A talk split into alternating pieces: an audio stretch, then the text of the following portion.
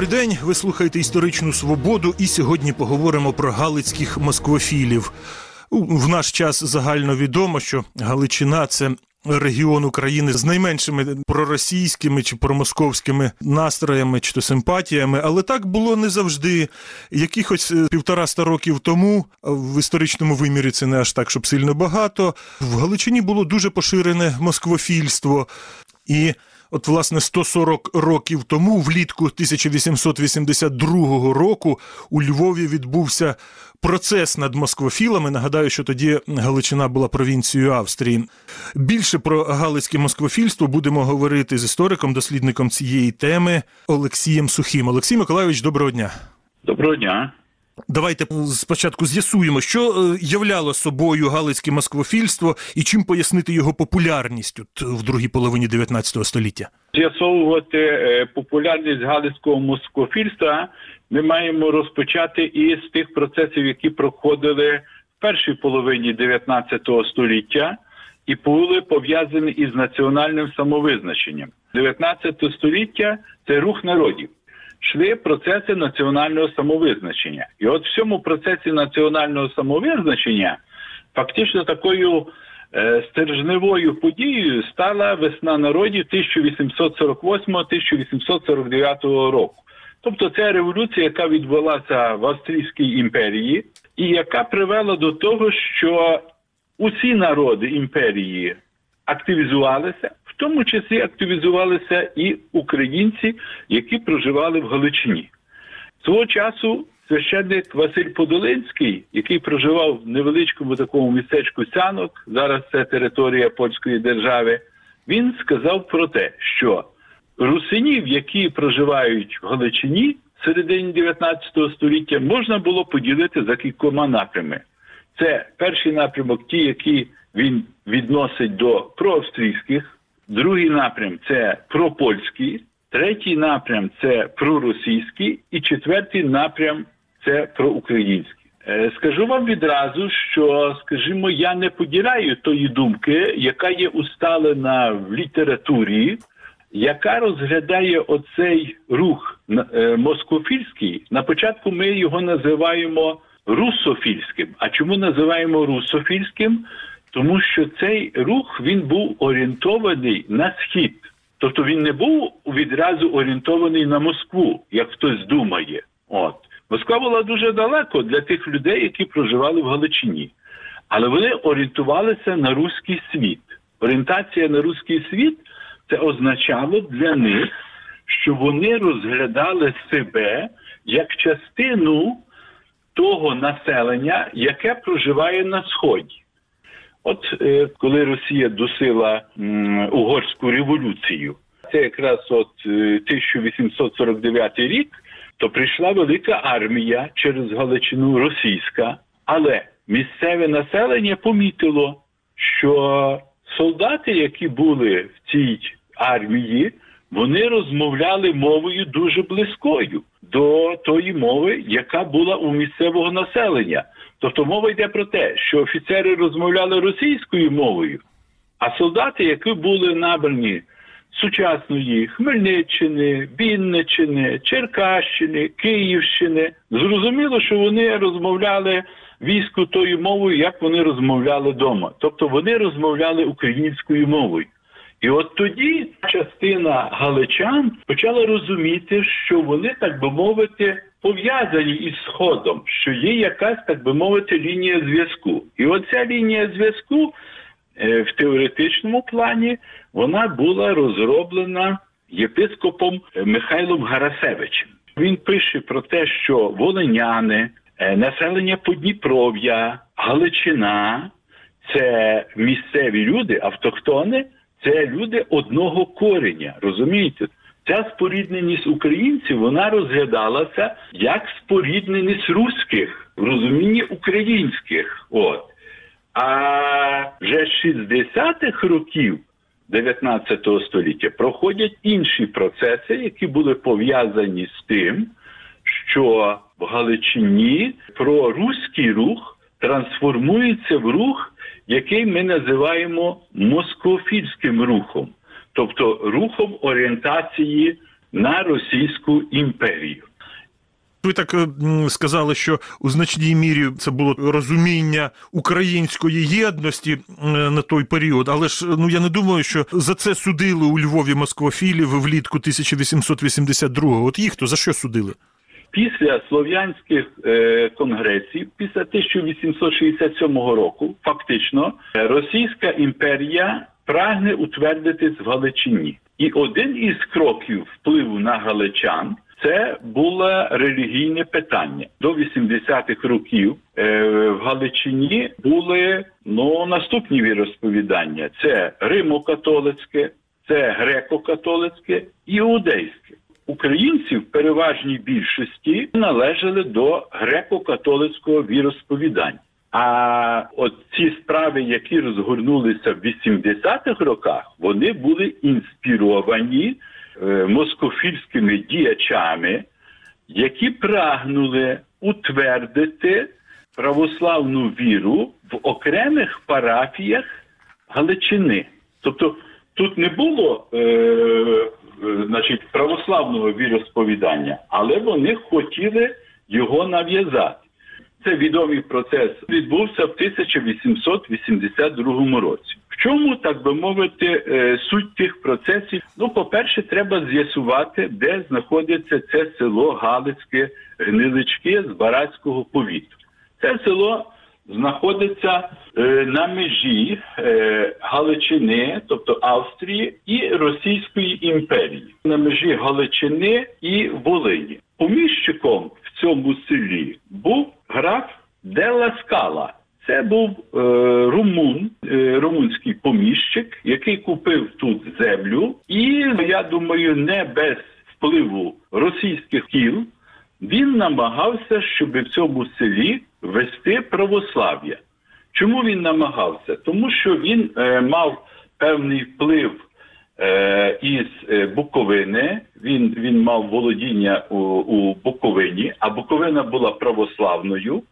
І тому він казав місцевим селянам, що от селяни, я вам привезу священника, чи як він казав, попа із е, Чернівців, от із Буковини, і от цей рух е, за православ'я його інспірували дуже багато діячів, е, які належали до москофільського руху. Тобто, це була політична справа, яка полягала в тому, щоб е, зробити в цьому повіті, в цьому, в цьому селі православний прихід і таким чином зробити прецедент для того, щоб вводити православ'я е, в Галичині. Православ'я було однією з релігій е, Австро-Угорської імперії. І в чому кримінал? То в чому звинувачувати? Ну захотіли перейти в православ'я, причому ж попа захотіли привезти з австрійської території, з Буковини, з Російської ж імперії його імпортували. Ні, ну розумієте, ситуація, ситуація тут виглядала е, так,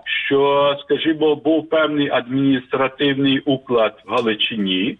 І був певний адміністративний уклад в Буковині, і ці всі процеси виходили всупереч Галицької консисторії греко-католицької.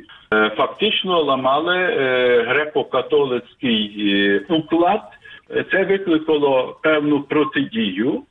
Кого і в чому обвинувачували на цьому процесі?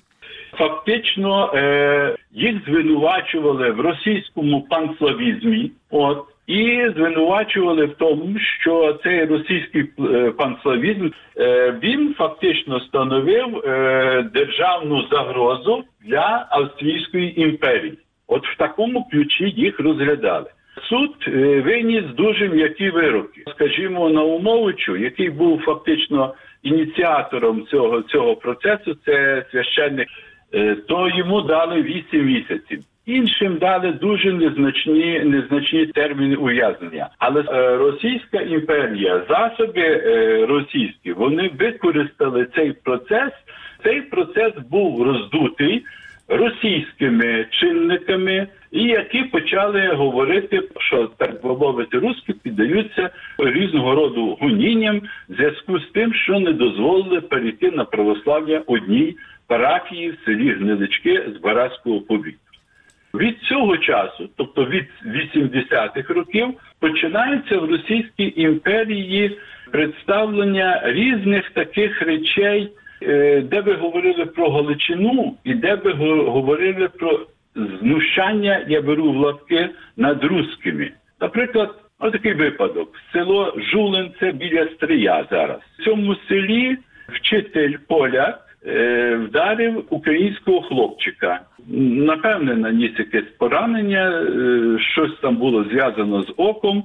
Це викликало такий ажіотаж в Росії, що в Казанському соборі в Санкт-Петербурзі відбувалася спеціальна літургія, яка була присвячена от, е, ну, якби звірствам австрійської влади, ну в даному е, випадку цього вчителя, щодо українського населення. Ну але українське населення такий термін не вживали, вживали термін русське населення. Розумієте? От тобто Росія використовувала це, щоб черговий раз нагадати, що Галичина є руський край, Мені, знаєте, нагадало, як російська пропаганда багато років говорила про Донбас. Мені здається, в такому ж ключі щось схоже. Ви розповідаєте, що наприкінці 19 століття російська пропаганда говорила про Галичину.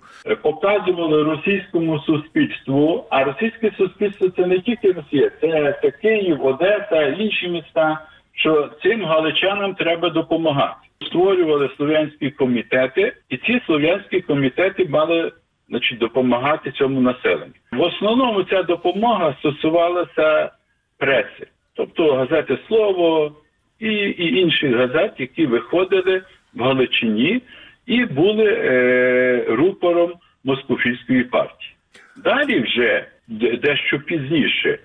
Е, Російське суспільство на- нав'язує таку дискусію, яка є там в Санкт-Петербурзі, в Москві, яка пов'язана з тим, що от е, у Львові треба побудувати руський театр. І в всіх містах Росії починаються збирати кошти для того, щоб побудувати російський театр, руський театр, як вони казали, значить, у Львові. Ну невідомо, де ті кошти, значить, пропали. Це, це ціла епопея з тими коштами для театру у Львові. Ну і нарешті, вже 1902 рік було створено е, спеціальну структуру, яка повинна була фінансувати е, всю діяльність москофільської партії в Галичині. Ну, е, це російською мовою цей комітет називався Галицький благотворительний комітет, а так на, на коротко його називали Тетянівським комітетом. Це Тетяна, дочка Миколи II, царя, вона займалася от цими проблемами, які були пов'язані із субсидіюванням е, цього руху Галичині. Наскільки істотно, от, власне, Росія підтримувала москвофілів? Я е, працював десь до 2001 року е, в архіві зовнішньої політики Російської імперії, так званий політичний архів, який стосується слов'янського руху в Австро-Угорщині. І от в цих документах є, наприклад, загальна кількість е, коштів, які на- надходила е, в Галичину. Це є, е, значить, документ під грифом особливо таємно. Це є документ, який підготовлений Сазоновим. Це є е, міністр закордонних справ Російської імперії, і він звертається до е, міністра фінансів Російської імперії з тим, щоб передати е, значить, в Галичину 200 тисяч рублів. І це була та сума, яка надходила в Галичину щорічно з 1912 року. Тобто 12 там 13 рік. От це один напрям допомоги, такої загальної. Другий напрям допомоги це допомога, яка надходила священникам. Це дуже цікаві документи, які називаються смети.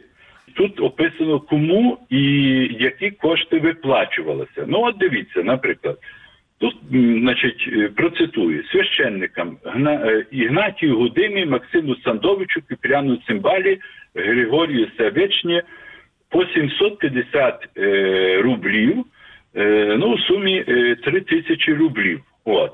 Але, наприклад, тут є таке на покупку осідлості новим священникам на Лемковині. Значить, чому купували осілості? Тобто, чому купували, е, значить, ну там будинок, е, значить, якесь там господарство для священника? Тому що якщо в нього не було е, такого будинку, то його могли вислати в адміністративному порядку. Ну і тут зазначено 3 тисячі рублів, які видавали цим священникам. Далі, трьом новим священникам на женітьбу і обзаведення по 400 рублів. Багато хто з істориків почав говорити, що багато цих коштів пропадало. Не скажу, що ці кошти не пропадали, але е, значна частина коштів йшла через посольство Росії у Відні. І от ці кошти, які йшли через посольство у Відні, вони не могли пропадати, тому що посольство повинно було е, значить, звітувати. Як би ви от зараз це поясните, що галицько греко-католицькі священники, я правильно розумію, виступали агентами російського впливу. Ну я вам хочу сказати, що е, це робили окремі. Тобто, ми не можемо сказати, що це так би мовити, значить, було е, повально. Але москофільський рух чи москофільські священники сформувалися на антипольській тезі. Розумієте, для них, е, наприклад, якщо ми будемо розглядати цей рух там 40-х, 50-х років, то визначанням для цього руху це було те, що вони зазначали, що вони, так би мовити, не поляки. Вони заявляли про свою відрубність від поляків. Але росіяни давали гроші дуже невеликій частині, розумієте? Хтось з галицьких москвофілів сказав, що краще втопитися в російському морі, ніж у польській калабані. Мені здається, для розуміння москвофільських настроїв така гарна і ємка цитата. Перша світова війна завдала нищівного удару по галицькому москвофільству, але чи це була єдина причина його занепаду, чи ні? Це не була єдина причина занепаду, тому що вже до 909 року е, галицьких москофілів ставало все менше. Це одна річ. Друга річ, що дуже багато москофілів, які були тут, особливо е, дітей лідерів москофільського руху, вони опинилися в Росії. Вони переїхали в Росію, бо Росія їм їм сприяла. Це ж під час Першої світової вони так, ні, ну вони і, і до Першої світової війни, і в період Першої світової війни. Але річ в тому, що на початку ХХ століття починає домінувати український е, рух. Це е, було пов'язано з тим, що е, Українська національно-демократична партія, інші полі- політичні сили, які утворилися в Галичині, е, відтісняють е, москофілів на маргінес. Тобто ті речі, які були пов'язані з тим, що от Австрія завдала ударів по москофільству, створивши там, е, е, значить, Талергоф, Терезін. Це я для слухачів уточню, що це концентраційні табори, де тримали москвофілів. Ну, це так В роки війни. е, табори, де, де, де, де вони перебували, але та кількість людей, які там перебували, вона не була такою значною. Ну це по-перше, а по-друге, цей рух вже не користувався е, популярністю всередині в Галичині. Тобто в Галичині почала домінувати виключно е, національна перспектива. Депутати австрійського парламенту це були депутати від українських політичних партій. Москофільська партія з 9-го року ну, вона розкололася. Коли росіяни війшли, е, наприклад, от е, у Львів, і коли вони створили тут адміністрацію, то тут виникла така ситуація, що росіяни, е, ну ніби так, як вони були здалека, то підтримували москофільський рух, але москофілів на якісь, так би мовити, важливі посади тут не, не, не ставили. Москофіли ще діяли тут спорадично і в період е, Польщі, тобто до 39-го року. Потім переїхали на захід, і на заході, от е, ті матеріали, які стосуються е, москофілів, я зустрічав, зокрема, в Бельгії. Це 70-ті роки 20-го століття, той період, до якого ми можемо говорити, що якісь е, елементи москофіста можемо побачити е, в європейському світі. Дякую. Це була історична свобода. І з істориком Олексієм Сухим ми говорили про галицьке москвофільство. Передачу провів Дмитро Шурхало. На все добре.